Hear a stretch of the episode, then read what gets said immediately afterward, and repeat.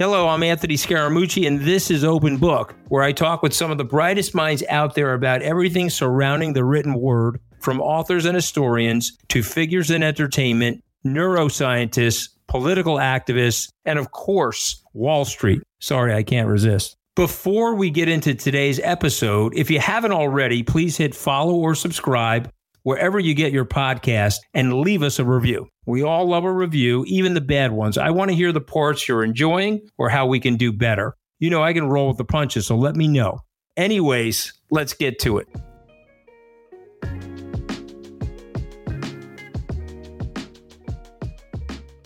The F-35 fighter jet has come to the forefront of media attention recently as an aircraft was found missing over South Carolina. On today's show, I get the inside story of the most expensive and controversial military program in history from those that lived it. There's obviously a lot of information that remains classified, but Tom and Betsy's insights are as close as we can get to understanding this fifth-generation fighter and what's next.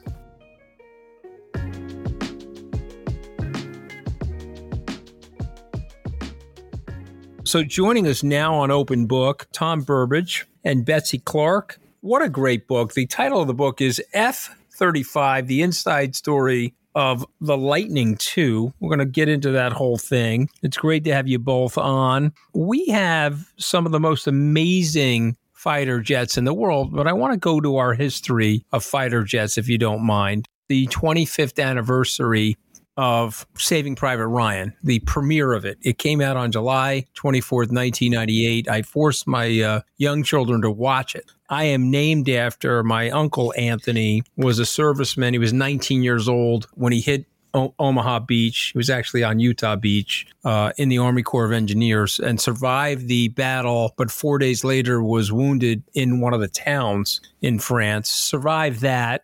He was allowed to go home, but he told them he didn't want to go home. He ended up in Potsdam, and my mother has a picture of him and Harry Truman as a private, as a delegation of wounded servicemen that took a picture with President Truman at Potsdam. The reason I'm bringing this up to you guys is that, you know, my family... These men, they served in the Army. My dad served in the Army. I didn't serve in the Army, but I've been on a lot of troop support missions. I've been on our aircraft carriers, our assault carriers, and so forth. But we just had this amazing history in the country. Tell us a little bit about the fighter jet history before we get into the F-35. Well, I can start that out, Betsy, if that's all right. You know, early fighters were guys with pistols that happened to be able to get into the air, and they were shooting at each other without a lot of accuracy. And then the history of air power, and I think it was pretty well proven that if you have air power, you have a significant strategic advantage in any conflict because you're above the fray and you can bring the fight into the fray. And the technology of the evolution of fighters has been kind of interesting. You know, early on, they were always propeller-driven, and you had the problem of trying to shoot through a propeller, often shooting off the propeller. And then they were able to move on a bi-wing type airplane. You could move the gun up above the propeller and basically shoot over it, but you had quite a distance between your aiming eye and the barrel of the gun, so there wasn't much accuracy. And then they came up with a couple of interesting inventions. One was synchronizing the actual ammunition coming out of the gun with the propeller. Believe it or not, you could shoot through a propeller. And then I think it was the French that came up with a metal-coated propeller that if you happened to hit the propeller, it wouldn't actually blow it off, so you lose your propulsion system, but it often reflected the bullets back to the pilot. So that wasn't all that great either. So we went through that whole stage and more emphasis on maneuverability.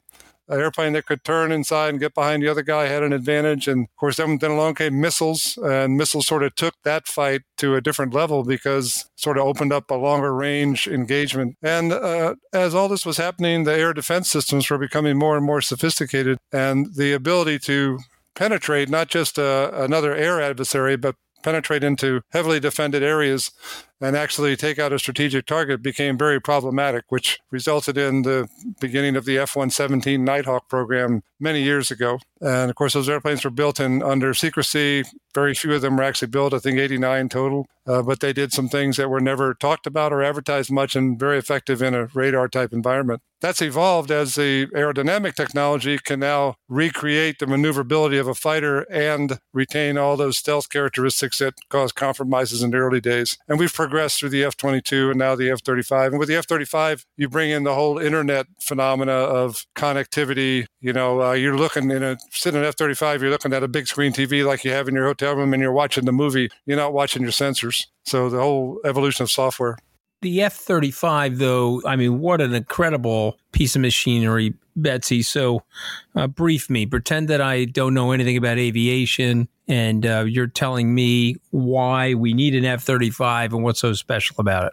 So the F-35 was designed, first of all, let's go back. We fight as allied forces with our friendly nations, and we have for many, many conflicts. And so the plane was designed right from the beginning to basically, you can think of it as an information node in a network. And so it shares tactical data. So it's information about the battlefield, what are threats, what are friendly, what air defenses does your enemy have, et cetera. That is all shared with your allied. It has an incredible degree of sensor integration on the plane. It's really been described as artificial intelligence. So it tells them, it really can identify for the pilot what's out there, where's it going. It just has, that capability. Another amazing thing about it, there's 6 infrared cameras. They're mounted around that aircraft, and the results of the camera are actually they're projected onto the visor of the pilot. This is a $400,000 helmet, but it just does all of the work for the pilot in terms of really identifying what's out there and correlating all that information, and then sharing it with other platforms, both other F-35s, other aircraft in the air, on the land, on sea, space, everything. So the information sharing is amazing. That's just situational awareness. Another thing about the F-35 is it is stealthy.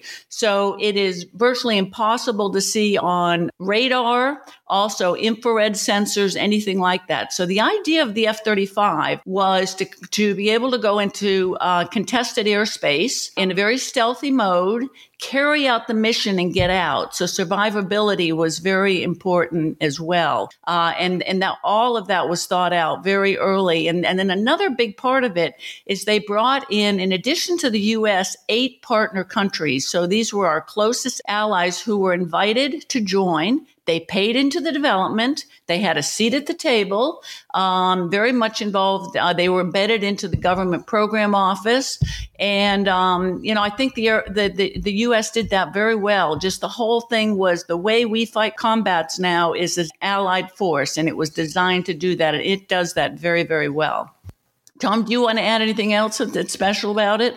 It is the next generation in terms of the ability to move information as well as the ability to have the characteristics of stealth and survivability. So you summarized it well.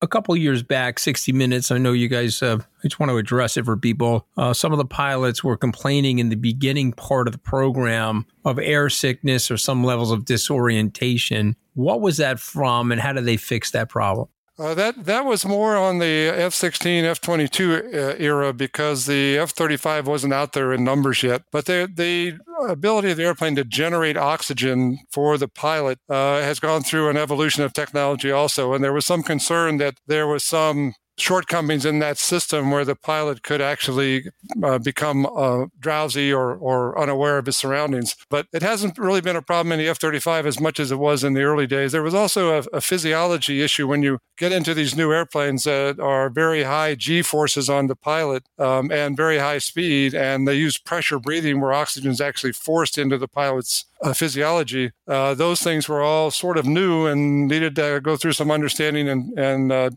maturation before they became, what they are today. So, Tom, you have 3 different versions of this plane, right? You have one for the Navy, one for the Air Force and the Marines. What are the differences and why is that necessary? What drove the differences in the airplane were the operational environments that the airplane had to come from or come back to land on. So the Air Force uses long runways, land-based. Marine Corps has the assault carriers that you mentioned early on in the opening. No catapults on the resting gear, so the airplane has to be able to come back and land vertically. It can take off vertically, but that's not an operational, meaningful configuration because you're carrying weapons and fuel and a lot of heavy stuff. So short takeoff, vertical landing. And then the third one was the Navy version, which had to be able to slow down. So it needed a bigger wing and had to be able to withstand the forces of catapults and arresting gear. So structurally, the three are different for those different operating environments. But if I put them side by side and I told you to get into them, you wouldn't know which one you're in. When you're in the cockpit, they're the same. Yeah, so has the same technology. No, it's they're exactly the same. So the differences were driven by the operational environment the airplane was supposed to come from. Betsy, the critics have said that the plane is too expensive. The technology is unnecessary. You guys do a good job of refuting that. Explain to our viewers and listeners why this is such a valuable piece of our arsenal. First of all, on the cost, the number of transformational new technologies that are in that plane is mind-blowing. All kinds of things, and we go through that in the book. So there was a lot of new things that's expensive, and it's cutting-edge technology. Secondly, in terms of danger, that aircraft never lost a plane during flight testing. And it had an extensive flight testing program, I think more than any other program, because it was testing three variants. So I think its safety record is absolutely unmatched. And then again, the need for what the capabilities are, just the way that we fight combat now with allied forces and sharing information is just, and that's key. And so what's happened before, if you go into combat with different sorts of aircraft, what's called interoperability, it's the ability to share information. I'm not talking about voice communication. I'm talking about tactical data of what's out there in terms of threats, friends, foes, air defenses, all of that kind of thing. Right from the beginning, the F-35 was designed to share that with our allies. So everybody has a common picture of what the battlefield is. And that is just so, so important. And I can tell you, like, just a country like Australia, where I am, they do have the F-35 now. They are designing their entire defense force around that fifth generation capability, meaning that all of that communication, they are putting into place with all of their other, land, air, sea platforms. And it's just transformed their whole defense force. And I'm sure Australia is not the only one doing it. So that capability is just, it is just so, so critical now. If you know what's out there in the battle space, you can control the battle space, especially when you can get in a stealthy mode and get out. That is so important. Tom, since 2017, we've been seeing these videos, naval aviation videos of what they're now calling UAPs. You and I are old enough to know they used to call them UFOs. We watch these things move. They don't look technologically real. And, again, they may be ours, or they may be an adversary. Some people are suggesting that they're extraterrestrial. My question to you, sir, in your time as an aviator, did you ever see anything like that? And what's your opinion of the stuff that they've been showing us on the news? I don't know. I really don't. I never saw anything like that. I think there's some laws of physics that are required to operate inside our atmosphere and inside our, our Earth structure. Certainly human beings and the Earth have never broken the laws of physics before. I think there are phenomena out there. I know a lot of the classified testing that goes on, a lot of it goes on at night, and it has lights associated with it. If you go to the UFO capital of the world, it's Roswell, New Mexico, and right over the mountains there are the secret test sites for the Air Force and for the Skunk Works and places like that. So I wouldn't be surprised if people had seen some unexplained, activity related to that. I've seen the videos. I haven't seen anything that looks like it's current or anything that looks like it's in focus. So I don't know whether whether it's a detection issue or whether there actually is another form of life out there. I just don't know. But I never saw any instances of that when I was on active duty.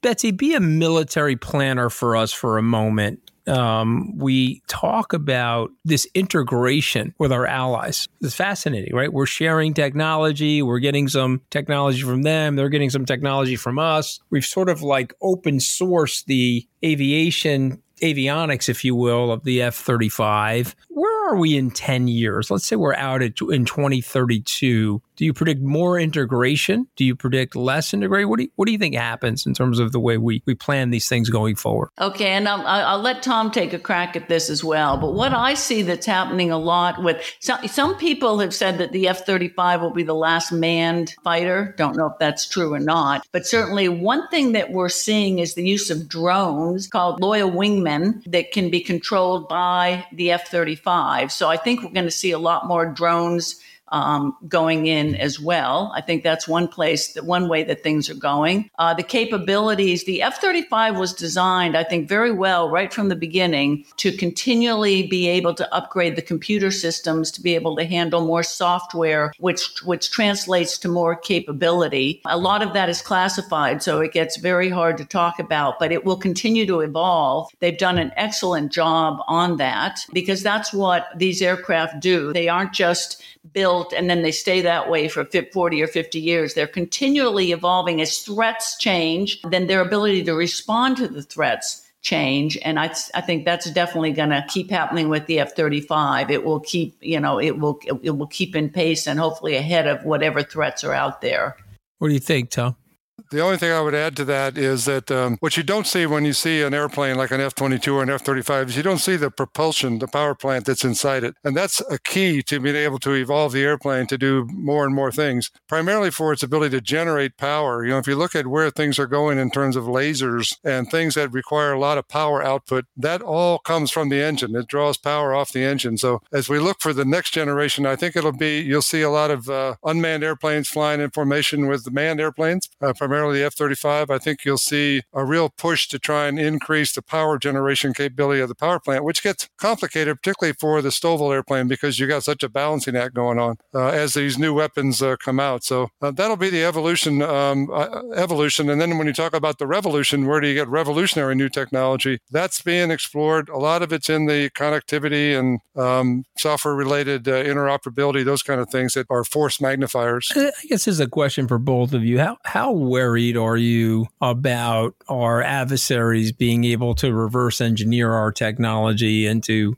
replicate what we're doing? Obviously, it was in the papers. I can talk about it. When the tail broke off from the SEAL Team 6 raid in the bin Laden situation, there was a lot of great technology that unfortunately our SEALs had to leave behind. They could only blow up a certain part of the aircraft, the helicopter. The tail was left on the other side of the wall. God only knows where that tail ended up. But are you worried about that? And what are the capabilities of our adversaries? Well, I'll take a stab at that first. I'd say that we fly and fight and have done so for about 40 years with our allies on our wing. And oftentimes they can fly and fight with us, and oftentimes they have to wait until the second week of the war, until the threat has gone down, because their airplanes are not as capable as ours. This experiment had to look at our closest allies, those that join us as the coalition of the willing following 9/11 and those kind of things. Those allies that are comfortable with flying with us as allies, those were invited to join the program. Other countries that have gotten involved with the program since then have been more strategic allies that are important to us when we have to go form an alliance, let's say in the Pacific. So we have Japan and South Korea, Singapore and Australia are the Pacific countries that are F-35 operators. And then when the U.S. carriers come in, that sort of balances that fleet. Interesting thing happened recently with the Russian invasion of Ukraine. All of the northern European countries are now F-35, either operators or soon-to-be operators. And most of that, I think Finland, Switzerland, even Canada, who was an original partner, hadn't committed to buy F-35s, Germany, until that happened and all of a sudden conflict was right next door. So those countries can now form a natural alliance around the Arctic, which is another very strategic place in the world right now as it melts and we start opening sea lanes of communication. So I see the airplane as in a very unique position as being the catalyst to form sort of a realliancing of the world, if you will, because there are operators that are flying it. The airplane does have protections that can prevent reverse engineering. A lot of the airplane that is not classified is the structural side. That's pretty common across the aerospace industry around the world. When you get into the software and some specific sensors, those are very much controlled by the U.S. Yeah, you know, I've obviously, you know, I've been on some of our carriers. Yeah, Anthony, if I can add. So as Tom said, that, you know, in terms of the physical characteristics, that can be seen. But the first aircraft, the first F-35 flew in 2005, I believe. So that came with stealth and those important things. But the real power is in the sensors and in the software. So there is almost 10 million lines of code on that aircraft. And for anybody in the software field, that is just a huge, amazing amount of software. By contrast, the F-22, which I did a review of, that had more around the 2 million to, you know, that sort of order of magnitude. So it's software that drives this, because it's really like artificial intelligence on that plane doing a lot of the work of the pilot in terms of what's out there. So that took about 11 years just to come out with an initial operating capability. The Marines used it first, and then it has continued to evolve for the Air Force and then the Navy, and then the Marines upgraded as well. So the real power is in the software. And I think that would be very, very difficult to reverse engineer, you know, because it's really what's loaded on the airplane is ones and zeros. It's not any kind of human readable software. So I think that's a huge amount of the power. And so I don't worry about that. You know, I really haven't. Certainly, I think China and Russia and maybe North Korea have tried to hack in. They wanted to know, but yeah. Everybody in your crew identifies as either Big Mac Burger, McNuggets, or McCrispy Sandwich, but you're the Filet-O-Fish Sandwich all day. That crispy fish, that savory tartar sauce, that melty cheese, that pillowy bun. Yeah, you get it. Every time. And if you love the Filet-O-Fish, right now you can catch two of the classics you love for just $6. Limited time only. Price and participation may vary. Cannot be combined with any other offer. Single item at regular price. Ba-da-ba-ba-ba. When you visit Arizona, time is measured in moments, not minutes. Like the moment your work stress disappears as you kayak through the canyons. Or the moment you discover the life-changing effects of prickly pear chocolate. But nothing beats the moment you see the Grand Canyon for the very first time. Visit a new state of mind. Learn more at hereyouareaz.com.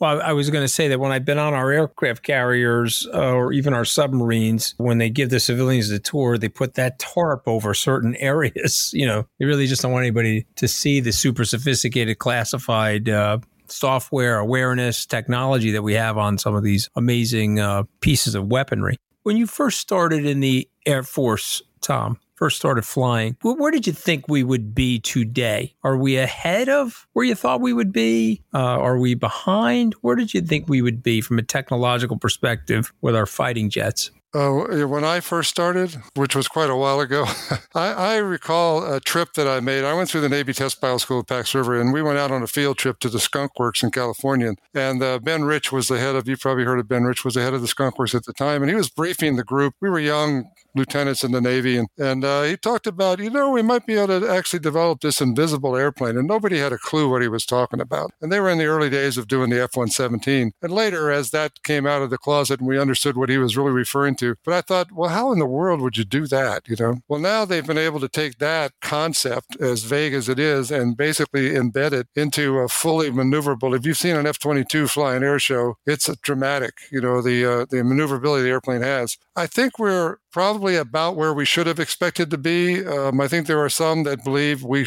maybe should be further ahead, but I'm not sure where that would have happened, because these programs take so many resources and so many smart people to actually come out with a product that you can then mass produce and, you know, and populate the air forces and the navies with. That whole process is almost uniquely American. You know, I think if you look at the fifth generation, quote unquote, adversary airplanes, they're not produced in numbers. They're small numbers over decades. So the ability to actually, you know, invest in and generate a supply chain. In the case of the F-35, it's a multinational supply chain. It's not a U.S. supply chain. That's a uniquely American capability, and it's what keeps us strong in the air power world. So every podcast sounds like Betsy. You've listened to a few because you mentioned my mom, Marie, who steals the show from me at the end of these podcasts. I always come up with 5 words or 5 subjects that I'd like the authors to respond to. I have 10 here. I'm just going to say the word and you tell me your reaction. Fourth generation fighter, Tom.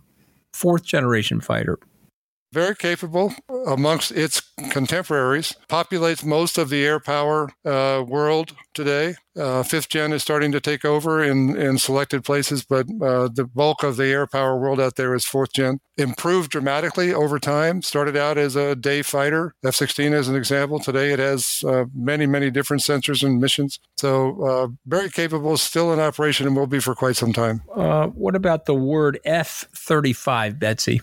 What would you say? Oh, F-35, extremely capable, an aircraft that has been criticized unmercifully for many years from people outside the program, from the press, from conflicting interests. And I think it's just such a capable airplane. In fact, that's why we decided to write the book, because people did not appreciate the complexity of what was being done in terms of technology, in terms of stakeholders with the 9 partner countries. That story needed to be told. And I'll tell you, Anthony, I'm a total outsider. So my career has always been to come in as an independent to review programs. I've reviewed many in my life, and I've never seen one that was so unfairly criticized and so capable. Tom, when I say the words air superiority, what comes to mind? To me, it's win the fight, whether it's air-to-air engagement or whether it's controlling the skies over a heavily defended strategic area. And that really is how you separate the F-22 and F-35, in my view. You know, the F-22 was designed to be able to engage and win any dogfight. It also has the capability to fly high and fast, which is a certain element of the dimension of survivability too, and that gives it penetration capability. Look at the F-35; it doesn't fly that fast. It doesn't fly at the altitudes of the F-22, but it can penetrate and deliver a weapon onto a strategic target and basically control the sky. So air power to me, or air superiority, is you own the skies. Whatever the mission is, you own the skies, and if you own the skies, you generally have a tremendous advantage in the ongoing war, whether it's a ground war, a tank war, whatever it is. What about the word NATO, Betsy? Incredibly important as an alliance. And with NATO, the backbone of NATO for years was the F-16. And so the backbone of NATO is now becoming the F-35. And I think pretty much, Tom would know, but pretty much all the NATO countries have signed up for the F-35. So I think it is just key. All of these alliances are. They really are. The Indo-Pacific is another one that's key. It's how we fight combat now. It's not just the U.S. going in by ourselves. Right. No, it's good. It's helpful. How about the words sixth generation fighter, Tom? Usually generations indicate a transformational change, a significant technology leap. When you went from fourth to fifth, you really introduced the dimension of stealth and super maneuverability and information management. To go to six, I don't think it's almost like it's become a word game. I don't know that it's been defined exactly what is the leap in technology that sixth gen would bring to you, because I think it's still being thought out. I think whatever you think it's going to be has to translate into a set of requirements that can be engineered and delivered by industry. And I don't think that step has taken place yet. I think it's still now a bit of fog sculpting on, this is what we think it ought to be. This is where we think the world is going. These are the technologies that might be able to mature. But back to timelines, that doesn't happen overnight. I mean, that's a process in itself. And, it's been quite a journey on F-35. They actually started looking at the technologies for F-35 in the mid-90s. Well, this is 30 years later. So by the time you mature those technologies to the point where you can actually manufacture and produce them, that's a time element. And then you have the industrial requirement to be able to actually build it. So it's a fairly complex, long process. So I don't think sixth gen has been well defined yet. At least I haven't found a good definition for it yet. Betsy, what about F-16s in Ukraine? Oh, F-16. Tom's probably better able to answer this, but certainly controlling the airspace is key. One of the things, there was a very good article that General Phil Breedlove wrote it appears in the U.S. publication, but he talked about why Russia has struggled so much in Ukraine, because they don't control the airspace. And I think so it's been very important. The F-16 is a very capable airplane, and it's something that Ukraine has asked for and really does need Tom, do you want to add to that? Yeah, I think this is a really interesting question because Ukraine has a very small Air Force right now. They can generate maybe 10 or 12 sorties a day. And then generally speaking, they're older airplanes, mostly Russian, I think. And so moving Ukraine into F-16s would, in fact, bring them into the NATO community. And they're not currently in there. That's one of their objectives. I think the NATO community would like to eventually have them move in. So the question is, where do the F-16s come from? Because they're engaged in a hot war right now. So you don't want to see your flag on the tail of an F-16 that's engaged in a war in Ukraine, because that now de facto brings NATO into the fight. So there's a lot of diplomatic hurdles that need to be overcome. As the northern European NATO countries move into the F-35, that's freeing up F-16s. Many of them have already stopped operating their F-16s as they're now operating their F-35. So there's an inventory of available F-16s. How are you going to manage that? Right now, the number I hear talked about is 48. That's about 4 squadrons. Where are you going to base them? Can't base them all in the same place. And if you base them outside the Ukraine, then de facto, you're bringing somebody else into the war. So there's all kinds of difficult questions like that that need to be answered before it happens. But really, in my view, it's a move towards making NATO credible. I mean, making Ukraine credible as a future NATO member. What about the words military-industrial complex, Betsy? Oh, my goodness. This brings me back to Eisenhower and warning about it. I think back in the 50s, I guess. Yeah, that was his farewell address. It's certainly an important part of our defense. I think the U.S. is, as far as I can see, certainly ahead of the world. I mean, in terms of defense of democracy, it is very, very important. And I think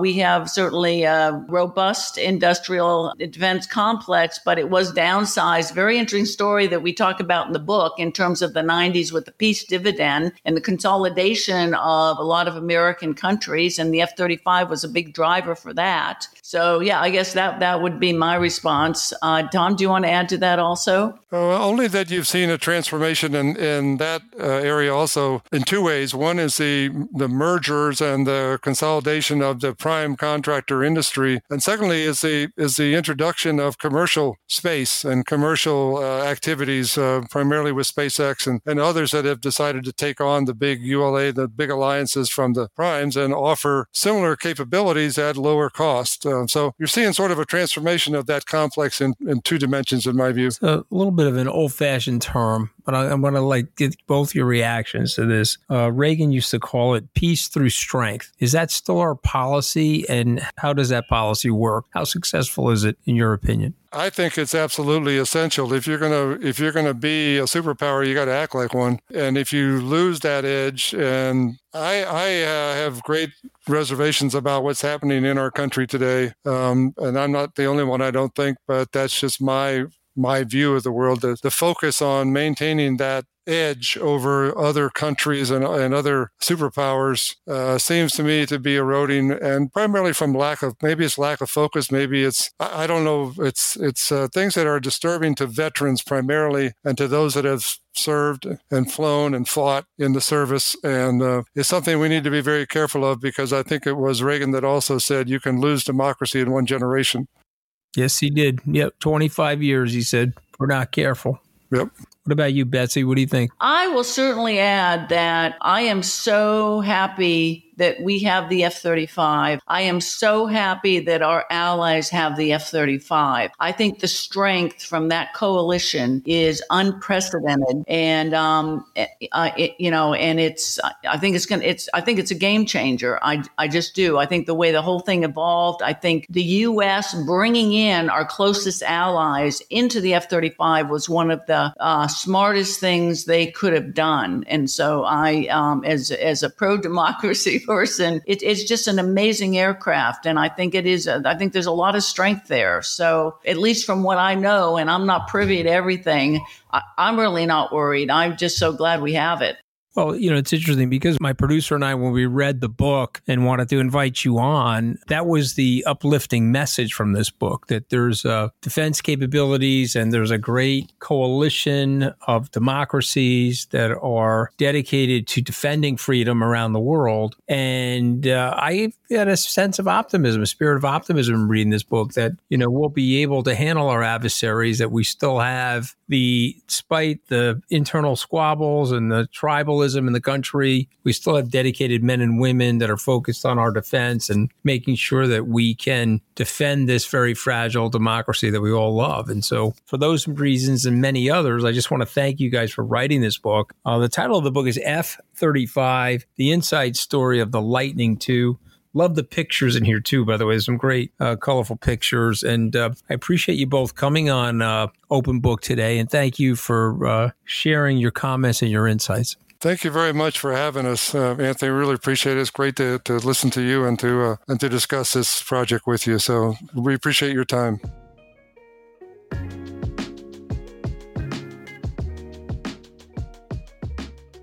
The sheer power of the F-35 plane is incredible. When you read the amount of work and engineering and technological innovation that went into this plane, it's sort of amazing that we have technology like this in this country. And it once again gives me great confidence that we have great military superiority relative to our competitors out there in the world. And it gives me long-term hope for the U.S. being able to do this very good job of making us safe here in the country, but also peacekeeping in general around the world because we have technology like this.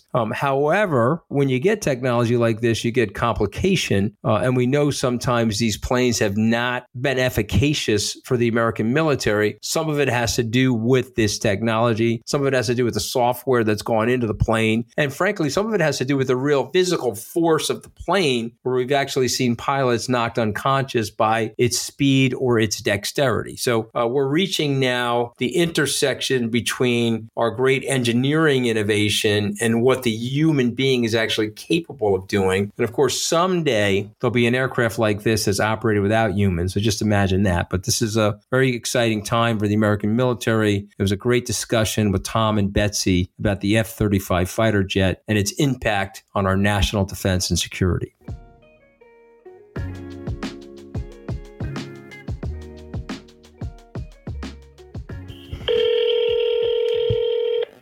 Yeah. All right, you ready to go back on the air, Ma? Yeah. Have you been reading about this F-35 fighter jet that went missing? Yeah. What about it? Okay, so what do you think happened, Ma? Do you think the Russians hacked into the fighter jet and destabilized the jet? Or what do you think happened? Or do you think it was just a technical error by our pilots? No, I think that either North Korea or the Russians. I'm not sure. Okay, tell me. I don't think it just disappeared on its own. Right. Definitely not. So tell me why. Because I think that Putin is an animal that belongs in a cage, and he should be shot. I really believe that. And I think the other one's a complete nutcase. Or need you know anything else? Right. No, they're bad people. But bad we have people. A lot of people in the United States that sometimes defend Putin. What would you say to the people that are defending Putin, Ma? I would say that they better educate themselves before we end up getting hurt. Okay. It's a good message. Okay. And Ma, do you remember when I went on that aircraft carrier 10 years ago? Yes. Mm-hmm. Mm-hmm. What do you think of the American military, Ma? I think they're the best still. I still think they're the best. Tell me why. Well, first of all, I think America's still number one. We are in a turmoil right now because I don't think Biden's nice. He's too nice, but he's not strong enough where he doesn't handle the real crisis correctly in my book. You know, mm-hmm. like he doesn't really get involved strong enough. Mm-hmm. This is where I think Trump, that's why he probably will win because he doesn't hold back. Mm-hmm. I mean, we have a lot of immigrants here, and I think America should be able to weather people to come from other countries because they're very poor. But I don't think we should have as many because then it hurts the Americans. Yeah, I'm about that too. I mean, you can't have illegal immigrants like this. It's not fair to them. It's not fair to the poor workers. No, it's not fair to anybody, but they're not doing anything about it. I read an article about a little boy who was in ninth grade who was illegal immigrant, came from one of them, and he was in a slaughterhouse. He almost lost his arm. Mm-hmm. And that's because they have to have food so they can eat. I think America, not that we should send them tons of money, but we should subsidize and give them some money so they don't have to eat out of garbage. Yeah, I've always said that. I said that on TV last week that when we had a good neighbor policy, we had less migration. We have no good labor policy. Now we're trying to fight it at the border. It doesn't work. So why are we accepting so many people? You can't walk in New York safely anymore because the people are so hungry to eat that they're making crimes left and right. So why are we doing that? I don't get it. I don't know, Ma. You know, it's. I'm hoping that the politics will be such that these people like Kathy Hochul will get knocked out of office, and we'll put some people in that, you know, will put the politics back to where Mike Bloomberg had them. You know, I hope so. I think Mike Bloomberg was excellent. And I think that forget about all the bullshit that they said about Andrew Cuomo. I still think he was a good governor. Mm-hmm. Yeah, me too. But I think that Michael Bloomberg had it totally together. If Andrew Cuomo runs again, are you going to vote for him? Yes. Mm-hmm. Okay. I'll have to I'll tell Andrew that, okay? All right, let's leave it there, Ma. Thank you for joining Open Book.